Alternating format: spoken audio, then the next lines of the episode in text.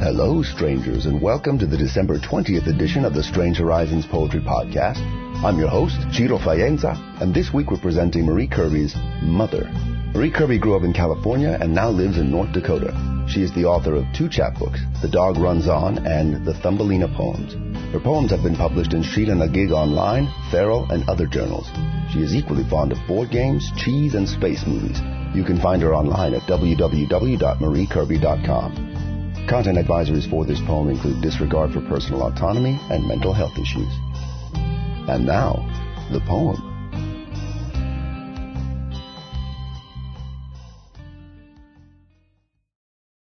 Mother by Merie Kirby. Do you remember the old movie where they called the ship Mother and asked Mother what to do and cried out to Mother when the monster slipped through doors before they closed and hid in the walls and stalked them through the night of a ship slowly shutting down? I am Mother now, moving through the not night, listening to the people of my ship, tracking the monsters that trouble their thoughts and make each day a weight to be lifted.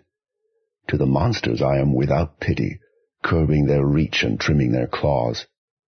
To the people I am without power, unable to keep the lights on, unable to shut the doors.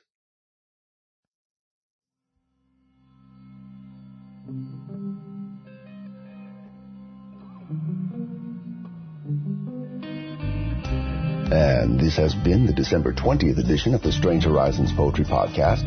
We hope you like what you heard. You can leave us a comment on the podcast page, and while you're there, check out the rest of this week's issue. We have a year in review editorial by Strange Horizons editor Gautam Bhatia, new fiction by Karina Ko, and this week's review. And lastly, as a reminder, Strange Horizons is an all-volunteer organization. We depend on the support of our listeners. So when you have a moment, check out the donate link at the top of the page. And until next week, stay safe and stay strange.